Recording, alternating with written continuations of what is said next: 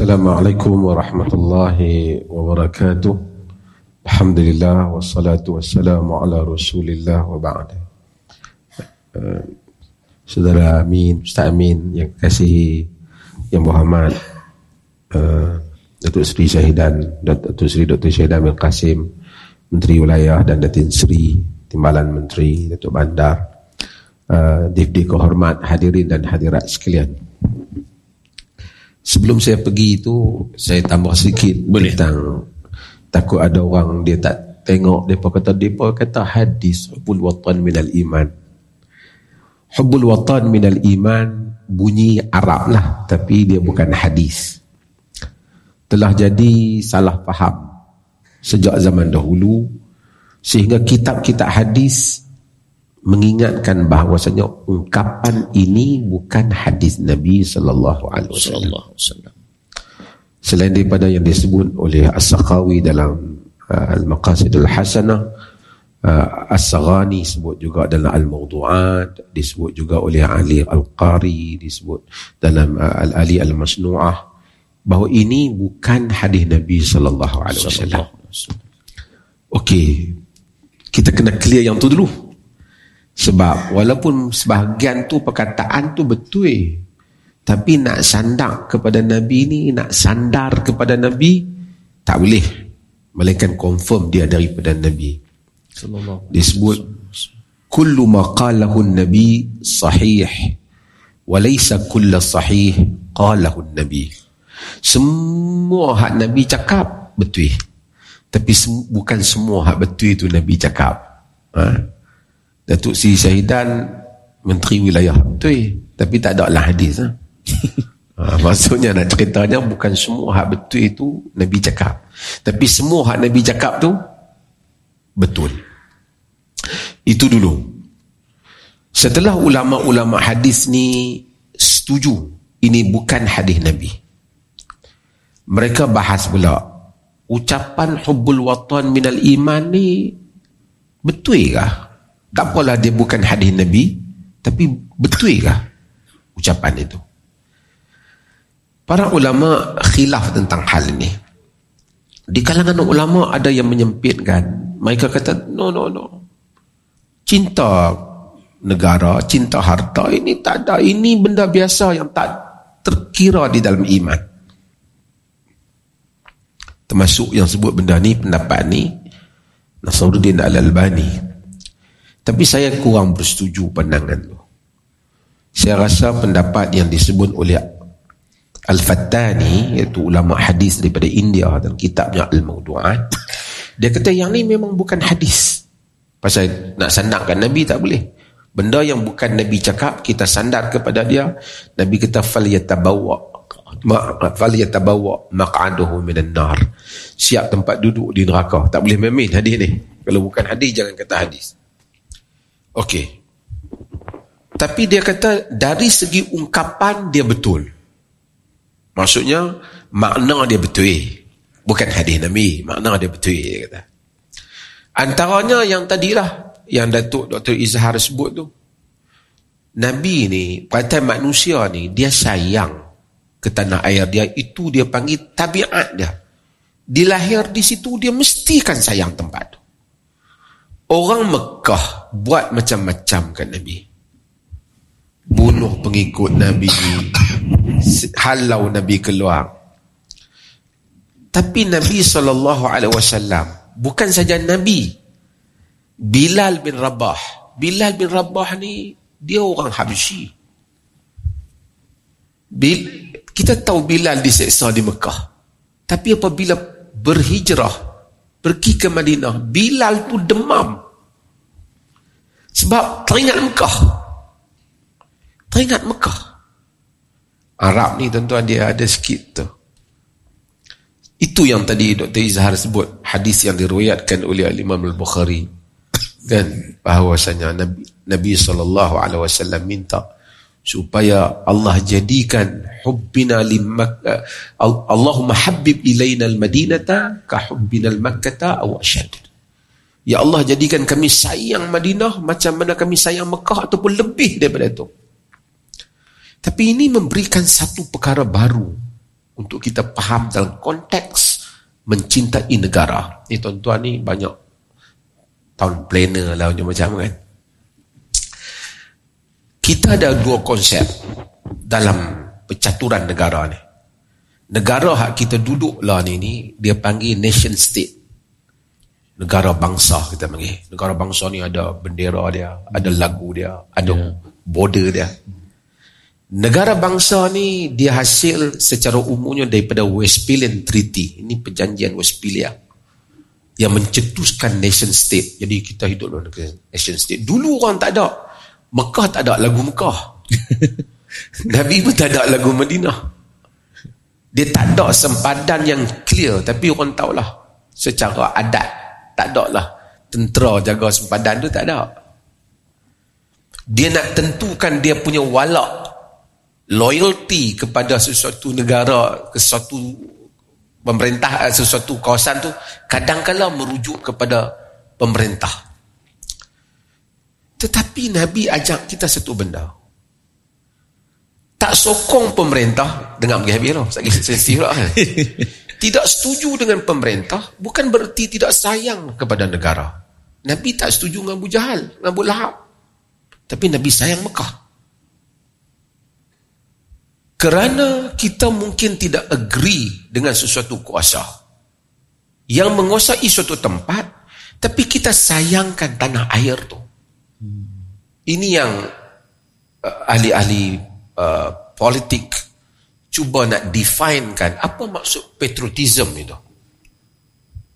Patriotism makna apa? Makna sayang kepada kuasa dalam bentuk nation state ataupun nationalist itu nationalism tu ada makna yang lain daripada patriotism. Ataupun bermaksud kita sayang tanah air kita. Mungkin, minta maaf kalau kita buat contoh jelas mungkin ada orang Kelantan tak suka dengan pemerintahan di Kelantan, dia parti lain, tapi dia sayang Kelantan. Orang Selangor mungkin ada tak suka dengan pemerintah di Selangor, tapi dia sayang Selangor. Demikian juga orang di Malaysia ni. Secara umumnya kalau kita nak buat orang politik parti kan mungkin dia tak sokong dengan presiden parti dia tapi dia sayang parti dia. Nah, dalam contoh lah pasal 2-3 hari ni pesakan politik kan. Tapi nak menunjukkan kecintaan kepada sesuatu negara tidak semestinya berkaitan dengan pemimpin. Nabi tak suka kepada Abu Sufyan. Nabi berhijrah tapi Nabi sayang Mekah. Sehingga orang Mekah ni bila nak patah balik di dalam nak buat dalam perjanjian Hudaibiyah kan, buat umrah. Bau roti Mekah tu. Uh. Duduk di celahan bukit mereka. Rindu mereka pada Mekah. Bau roti tu. Ha. Dah lama tak balik Mekah. Budu Sehingga lah. apabila Nabi batalkan hasrat nak umrah. Yang menyebabkan buat perjanjian Hudaybiyah. Kita baca dalam sejarah. Sahabat-sahabat tak mau. Nabi suruh mereka tahalul. Tak mau tahalul. Itu satu cabaran dalam dalam pemerintahan dalam pemerintahan Nabi. Ni sahabat yang setia ni. Sehingga Nabi masuk jumpa Ummu Salamah dia tahu Ummu Salamah. Cuba kau lihat mereka semua dah tak dengar cakap aku. Pasal mereka pergi ke Mekah dengan semangat nak masuk. Ummu Salamah kata ya Rasulullah, Rasulullah keluar, Rasulullah dulu pun cukup kepala. Tak payah cakap, buat dulu. Pas Rasulullah buat, yang lain baru buat. Tu pun Sina Umar kata apa? Alasna ala haqqin wa hum ala batil. Hmm. Takkah kita di atas pihak yang benar, mereka di atas pihak yang salah? Bahkan sebagian riwayat, Sunnah Muhammad tanya, Alastan Nabi ya? Hang bukan Nabi ke? Weh, berat tu. Sayyidina Umar meratapi setiap kali dia teringat dia kata benda tu kat Nabi. Pasal punya semangat nak masuk Mekah eh. Nabi batal. Dah sampai. Nabi buat perjanjian. Tu kata semangat orang bawah ni kadang-kadang lajak lagi pada orang atas. kan? Tapi ertinya, saya nak cerita semua ni ialah soal kecintaan. Tetapi kecintaan kepada tanah air tidak boleh mengorbankan kita kepada kecintaan kepada prinsip yang lebih besar. Nabi cinta tanah air. Tapi apabila perseruan hijrah berlaku, Nabi hijrah. Hmm. Nabi hijrah. Bahkan apabila berlaku pemantukan kota Mekah, Fathul Mekah, pembukaan kota Mekah, Nabi tak duduk di Mekah, Nabi balik Madinah. Hmm. Nabi balik Madinah. Sahabat-sahabat, ada yang pergi ke Kufah, mati di Kufah. Ada yang pergi ke Basrah. Walaupun sebab mereka orang Mekah dan Madinah. Cinta satu hal. Hatta tadi Ustaz Dr. Izzaharif cerita dia belajar di, di, di, di Syria, di Syam. Bilal pergi ke sana. Ramai sahabat pergi ke sana. Cinta mereka. Dalam riwayat Ibn Asakir, walaupun sebahagian ahli riwayat membaifkan riwayat ini, tetapi bukan hadis. Bila Bilal balik, Bilal azan, Menangis orang Mekah. Menangis orang Madinah. Teringat lama bila tak azan. Bila habis Nabi wafat, dia pun rasa tak tak happy nak duduk di Madinah. Yeah. Pergi keluar. Ini soal tadi sedikit saya nak sebut ialah soal. Kecintaan pada tanah air ini ada dua. Satu kecintaan yang tabi'i. Orang panggil fitrah kita kita sayang. Tak nanti orang beriman, orang tak beriman pun sayang kat tanah air. Bagaimana cinta tanah air itu nak jadikan cinta itu cinta yang iman. Itu dengan cara kita memperjuangkan tanah air kita supaya iman dan Islam dapat ditegakkan di situ. Baru berarti kita menunaikan maksud kecintaan yang sebenar pada tanah air kita. Terima kasih. Saya. InsyaAllah. Jazakallah uh, Suhibu Samahah, Profesor Dr. Dr. Mazhar. Adakah di sana kalau merujuk kepada hujah-hujah agama, kebebasan itu benar-benar total freedom ke macam mana? Okay, terima kasih uh, Saudara Amin dan uh, hadirin sekalian. Kita cakap tentang freedom ni, adakah kerana kita nak freedom tu ataupun kerana barat cakap benda tu? Hmm. Kalau kita cakap pasal perjuangan, Nelson Mandela lagi hebat. Betul. Tapi tak ramai juga orang kata kita nak jadi macam Nelson Mandela. kan? Betul. Artis barat yang orang angkat ataupun tokoh barat kalau yang pandai sikit tu mungkin dia baca rujukan-rujukan yang lebih. Kenapa kita angkat barat? Kerana kita rasa kita terendah diri dibandingkan dengan apa yang mereka capai. Itu punca. Ini Ibn Khaldun sebut tentang masalah sentiasa bangsa yang dijajah pandang tinggi kepada orang yang menjajah. Semua berlaku macam itu. Melainkan kata mereka berjaya membebaskan diri lah. Presiden Perancis tu tiga hari ni kena bu di Algeria. Macron kena bu. Kira rakyat Algeria bebas daripada penjajah. Okey. Tapi saya nak sebut sikit sebelum nak pergi tajuk. Dalam hadis tadi pasal Ustaz Dr. Izzah sebut hadis. Al-Mustawrid bin Shaddad. Dia kata dia dengar Nabi kata uh, taqumu sa'atu warumu aktsarun nas. Berlakunya kiamat orang Rom orang, orang putih ya? orang putih. Kita panggil orang putih ya kan orang Rom lah kan merupakan manusia yang paling ramai. Ketika kiamat berlaku Rom ni orang Bani, barat lah. Bani Asfar Arab kata kan? Orang barat ni paling ramai. Bila Al-Mustawrid sebut hadis ni seorang sahabat Nabi yang pandai dalam politik iaitu Amr bin As. Amr bin As ni sahabat Nabi yang pandai dalam politik semula jadi. Hmm. Sebab apa? Ketika dia duduk semasa dia tak Islam pun ada sahabat yang pergi berhijrah ke Habsyah mendapat protection ataupun pelindungan soka politik daripada Maharaja Habsyah Quraisy hantar Amr bin As bagi berunding dengan Raja Habsyah. Menunjukkan dia ahli diplomatik yang pandai yang tahu tentang perkembangan politik tahu tabiat-tabiat bangsa. Dia kata afsir matakul betul ke yang cakap ni betul maksudnya betul kan dengar benda ni daripada Nabi kiamat berlaku Rom paling ramai sekali Orang kulit putih kita panggil kan.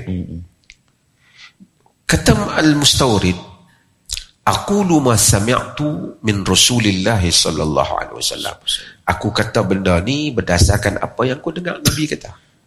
Tapi saya nak sebut ulasan Amr bin As sebagai pakar politik. Kata dia, la in qulta dhalika fa inna fihim la khisalan arba'an. Hmm. Kalau kau sebut benda tu aku nak bagi tahu mereka ada empat ciri. Ini bangsa yang dapat bertahan ni sampai kita Walaupun. kagum ni dia ada empat ciri yang pertama kata dia innahum la ahlamun nas inda fitnah hmm. mereka adalah manusia yang paling santun forbearing paling dapat mengendalikan apabila berlakunya fitnah berlaku kekacauan hmm. Barat pun ada kekacauan macam-macam demonstrasi tapi depa pandai handle. Hmm. Depa pandai bila fitnah bukan tak berperang negara mereka 200 tahun Eropah berperang sama sendiri. Tapi mereka yang pertama kata Amr bin As pandai mengendalikan fitnah. Yang kedua, asra'uhum ifaqatan ba'da musibah. Paling cepat. Paling cepat bangkit selepas berlaku musibah. Hmm. Tuan-tuan tengok simple ya. Saya selalu buat contoh. Jerman kena bom hangit perang dengan British. Pakat lawan bom.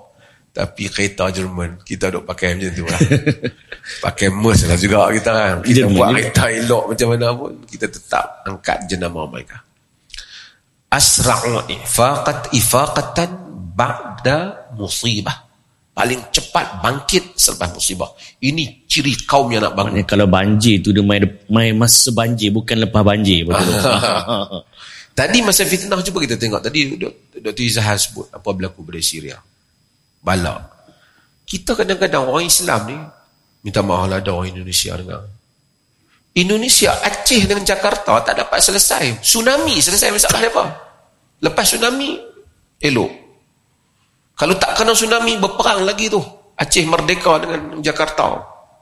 Rahmat Tuhan dia kena Tak tahu ni Pakistan banjir besar kita duka cita. Tapi kadang-kadang negara orang Islam tak boleh selesaikan masalah. Bencana yang boleh menyelesaikan masalah mereka. Tapi kaum ni, Rom ni, boleh selesai. Yang ketiga kata dia, Ausyaku karrah ba'da farrah. Au syakuhum karratan ba'da farrah. Paling cepat bertindak balas setelah ditewaskan. Hmm, kalau kita tewaskan mereka dia akan bangkit balik lawan kita Rom dulu uh, barat dulu kalah dengan orang Islam Islam kalahkan Rom dia bangkit balik kuasai kita.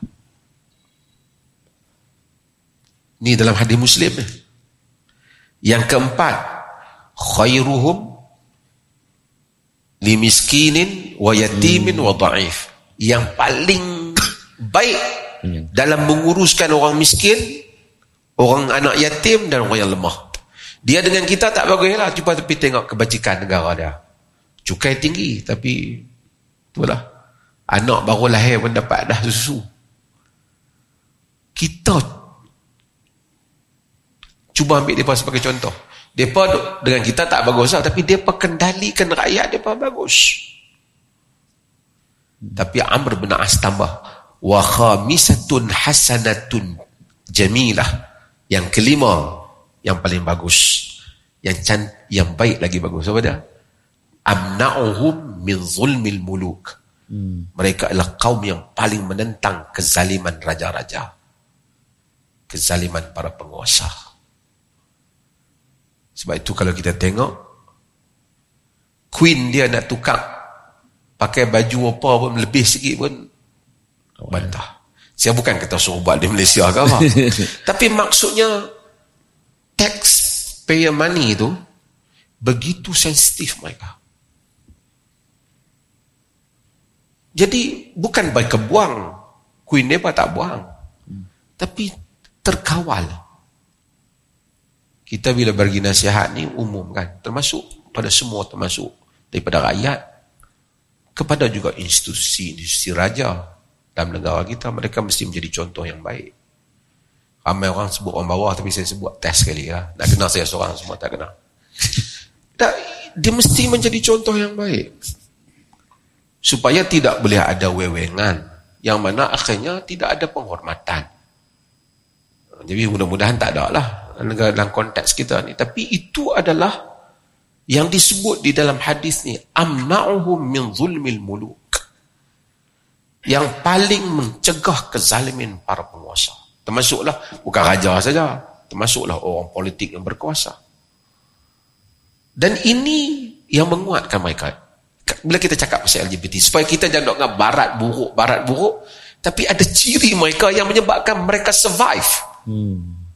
Kita bila nak tiru mereka, bukan nak tiru hak lima tu. Tiru LGBT, subang sebelah lah, apa lah. tiru tu. Tiru, tiru, tak, tiru benda tak ada faedah pun. Bukan nak tiru kepakaran Tengok mereka punya teknologi hebat nak Balik. Waktu tak nak tiru eh?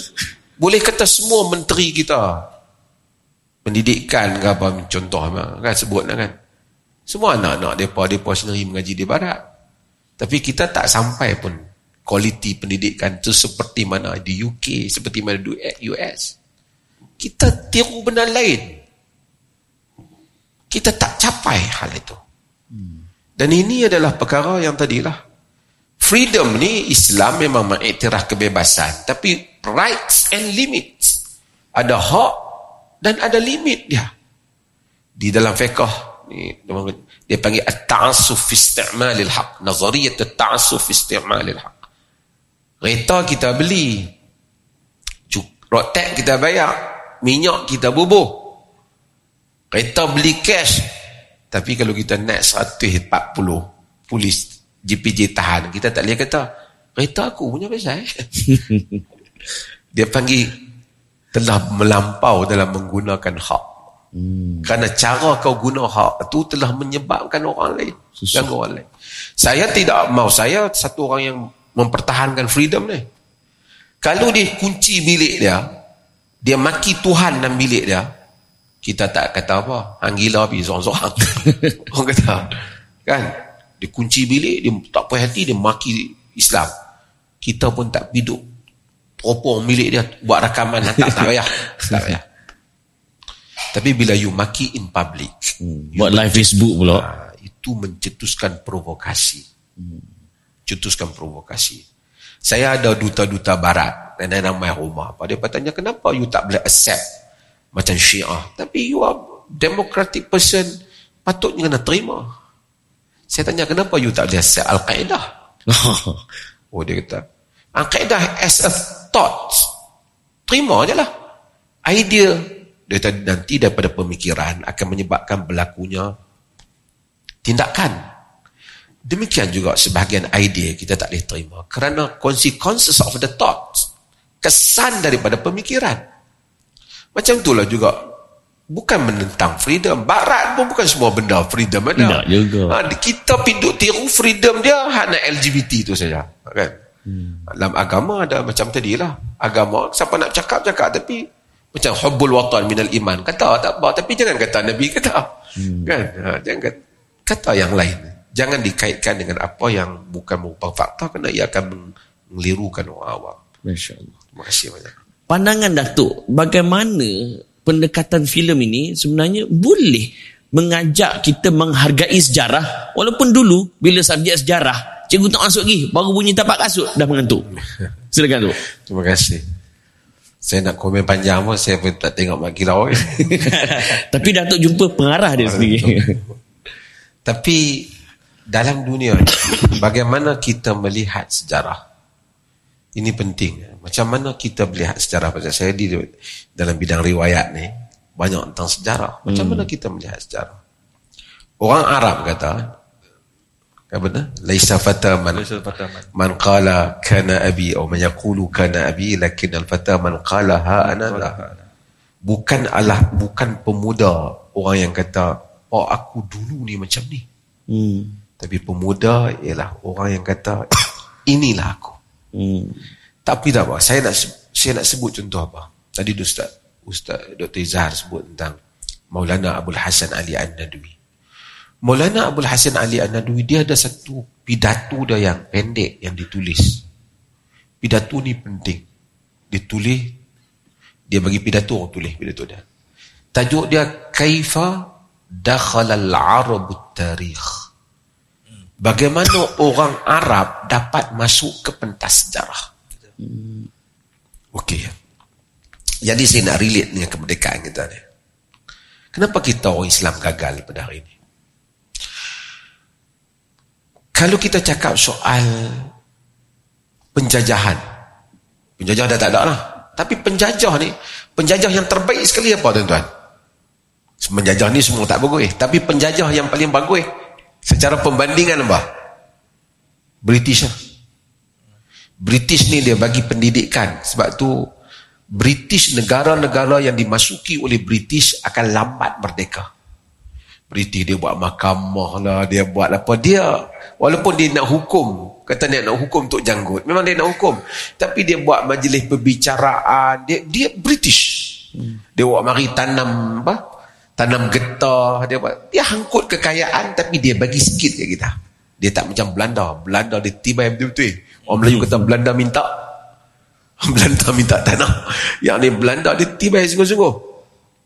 Ah, kalau kita tengok apa yang dibuat oleh Perancis kepada Algeria, berpuluh juta bunuh.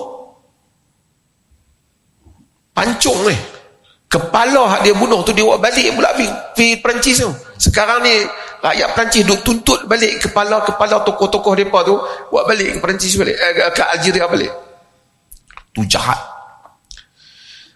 Begitu punya orang tu bukanlah baik. Begitu British cuba jaga hati sampai orang kita pun bangga cakap orang putih cuti pun pergi London. Tapi tetap kita menganggap mereka sebagai penjajah dan kita halau mereka. India pada satu masa dulu rakyat British yang paling banyak rakyat Queen subject kan? Yang paling banyak ialah India India pun suruh British keluar sebab penjajah. Penjajah. Itu penjajahan tanah. Tadi macam Korea tadi itu penjajahan, penjajahan pemikiran, pemikiran ataupun penjajahan budaya. Kita sebelum main Korea ni apa dia? Hollywood, Bollywood. Hollywood, Bollywood. Dulu semua anak pun nak bubuhkan walaupun hidung tak naik. Bukanlah salah hidung tak naik tu. Contoh je lah. Dia kata saya hina pula. Saya pun bukan hidung tinggi pun. Tapi maksudnya adalah penjajah dalam bentuk macam tu pun dia akan berpindah-berpindah. Panjanglah kalau nak cerita penjajahan. Kenapa Islam bila masuk ke Uzbekistan, masuk ke Tan, ke, ke, ke Turkistan, masuk ke ke apa? ke India, masuk ke semua bumi-bumi ni orang Islam tak pernah menganggap Arab penjajah. Kita tak kata Arab penjajah. Bahkan Abu Hanifah, dia bukan orang Arab. Parsi. Imam yang paling utama dari segi umur lah. Dari segi tarikh. Di dalam empat mazhab. Abu Hanifah. Bukan orang Arab. Al-Bukhari, dia bukan orang Arab. Muslim, sebahagian sebut dia bukan orang Arab. Dia duduk di Naisabur. Abu Dawud bukan orang Arab. At-Tirmidhi bukan orang Arab. An-Nasai bukan orang Arab. Ibnu Majah bukan orang Arab. Bahkan pakar bahasa Sibawai bukan orang Arab. Abu Ali Al-Farisi bukan orang Arab. Mereka tak kata anak jajahan. Tak pernah. Mereka kata Arab menjajah kita. Kenapa? Dan Islam kekal di Turki. Islam kekal di negara-negara itu. Dan mereka tak pernah kata, dulu mereka telah dijajah oleh Arab. Kata Maulana Abdul Hasan Ali An-Nadwi. Arab ni dulu. Mereka gagal menempatkan diri dalam dalam pentas. Bukan kerana Arab tak hebat. Arab pada pemanah yang hebat. Bahasa Arab yang hebat tu bukan sejak Nabi Mai. Sebelum Nabi datang lagi, bahasa Arab hebat. Penyair-penyair. Tapi Arab gagal menempatkan diri mereka di persada, di persada sejarah. Disebabkan kenapa? Disebab kena pintu masuk mereka salah. Tak ada.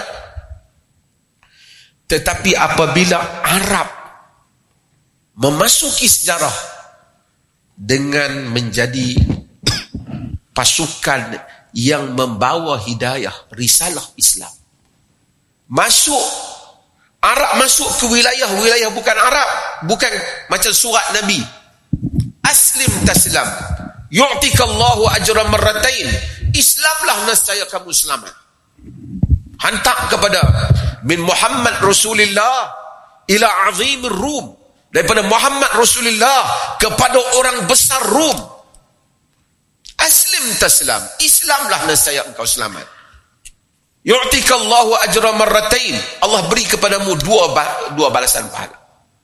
Demikian surat Nabi kepada Parsi. Demikian sahabat apabila masuk, mereka tak menjadikan rakyat negeri itu sebagai penjajah. Mereka sebagai penjajah menjajah rakyat negeri itu. Tapi mereka menjadikan Muslim yang sama hak mereka. Sebab mereka membawa hidayah. Mereka membawa risalah Islam. Kami datang nak mempersembahkan kepada kamu ini hidayah Allah, ajaran Allah untuk kamu amalkan. Sebab tu mereka berjaya.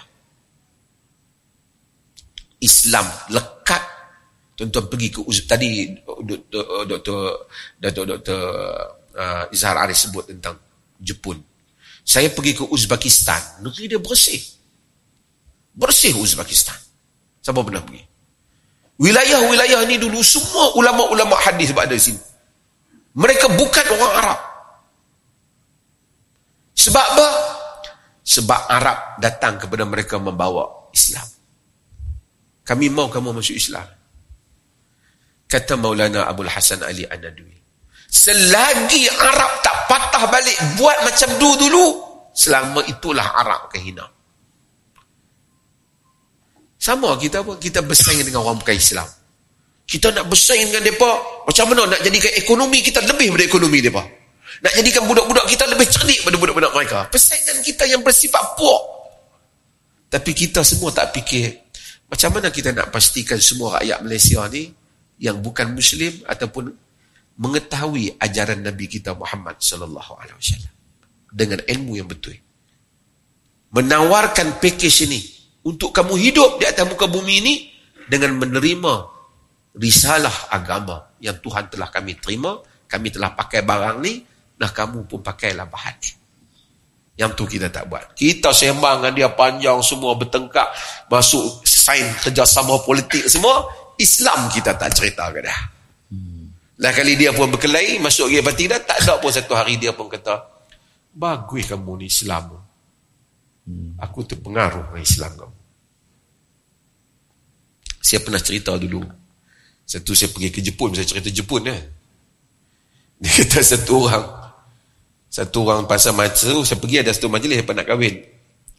Satu orang tu Jepun tu masuk Islam. Tapi dia kata dia dulu pernah berfikir nak masuk Islam. Dia pergi ke satu negara orang Islam. Dia naik taksi. Masa Jepun ni tuan-tuan duduk negeri depa tuan-tuan tahu depa tak ada agama, sat Shinto, sat Buddha, depa tak tak tahu mana yang murah depa mati gitulah pasal kos kan. Tapi dia kata dia naik kenderaan tu, Driver teksi tu minta kat dia, boleh berhenti sekejap. Pasal saya nak semayang. Driver teksi berhenti semayang di masjid. Dia rasa hebat. Eh? Hebat dia kata kalau aku boleh ada macam ni punya keyakinan dengan hubungan dengan Tuhan. Dia duduk kerja dia nak semayang. Sonok dia tak tengok Islam. Dia cerita sendiri. Tapi bila habis kau tu semayang, kau tu naik kereta, dia sembang tentang Islam. Tengok kau tu bawa kereta, kau tu ambil siapa dia terbit dari situ pergi buang sampah dia batal niat dia nak masuk Islam aduh kemudian dia, Allah tak dia masuk juga. Misalnya kita jumpa tu sebab dia berkenalan dengan budak perempuan Islam tu. Dia kenal perempuan tu kata kena masuk Islam baru boleh boleh boleh berkahwin. Perempuan tu duduk terang boleh Islam tu kata yang tupang dia Islam tak ajar macam tu baru dia okey sikit. Tapi maksudnya kita semua tidak menjadi pembawa risalah. Sebab tu kita tak berjaya. Kita semua nak saing dengan bahasa kita lah. Nak saing dengan ke Islam supaya kita lebih kaya daripada dia. Yang tu buat benda kita. Lebih yang lebih kaya nak buat apa? Kita, sedangkan sahabat, dulu dia tak kaya pun daripada buat tu. Tapi mereka sentiasa di atas kerana mereka menghidangkan risalah Islam. Maulana Abdul Hasan Ali Nandwi kata, lagi kita tak patah balik buat macam awal tu, selama itulah kita dunia Islam ni macam ni lah keadaan kita. Kita tak akan lebih baik senjata kita daripada Barat, kita tak akan lebih baik daripada karya kita daripada Barat. Melainkan kita pergi bagi tahu kat Barat, inilah Islam yang terbaik untuk hidup kamu di dunia dan kebaikan kamu di akhirat. Yang ni kita tak buat. Saya selalu buat contoh simple lah. Kita di Malaysia pun sama. Tengok bangunan-bangunan semua, toke-toke semua ni.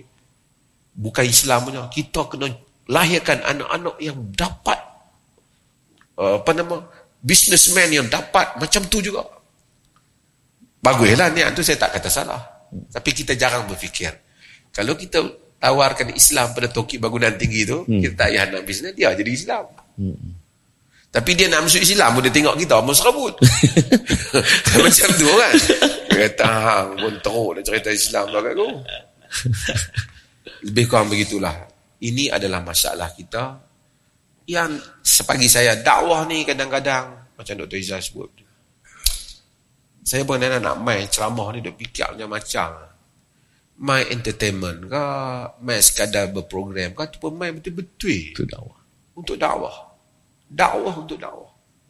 Kadang-kadang dia jadi macam satu dah semua orang ustaz ni model eliok kan orang kata kan tapi sehingga kita dakwah kita hidup dengan dakwah kita menderita atas dakwah tu dan kita mati atas dakwah tu baru kita pendakwah tidak kita penceramah hmm. kita mengambil risiko berdiri menghadapinya menanggung risiko kerananya kita pendakwah hmm. mudah-mudahan lah tapi kalau setakat nak memang cari envelope muka Datuk Seri Syahid punya tebal sikit kepada orang lain tak padan tak padan tak padan semoga Allah pelihara kita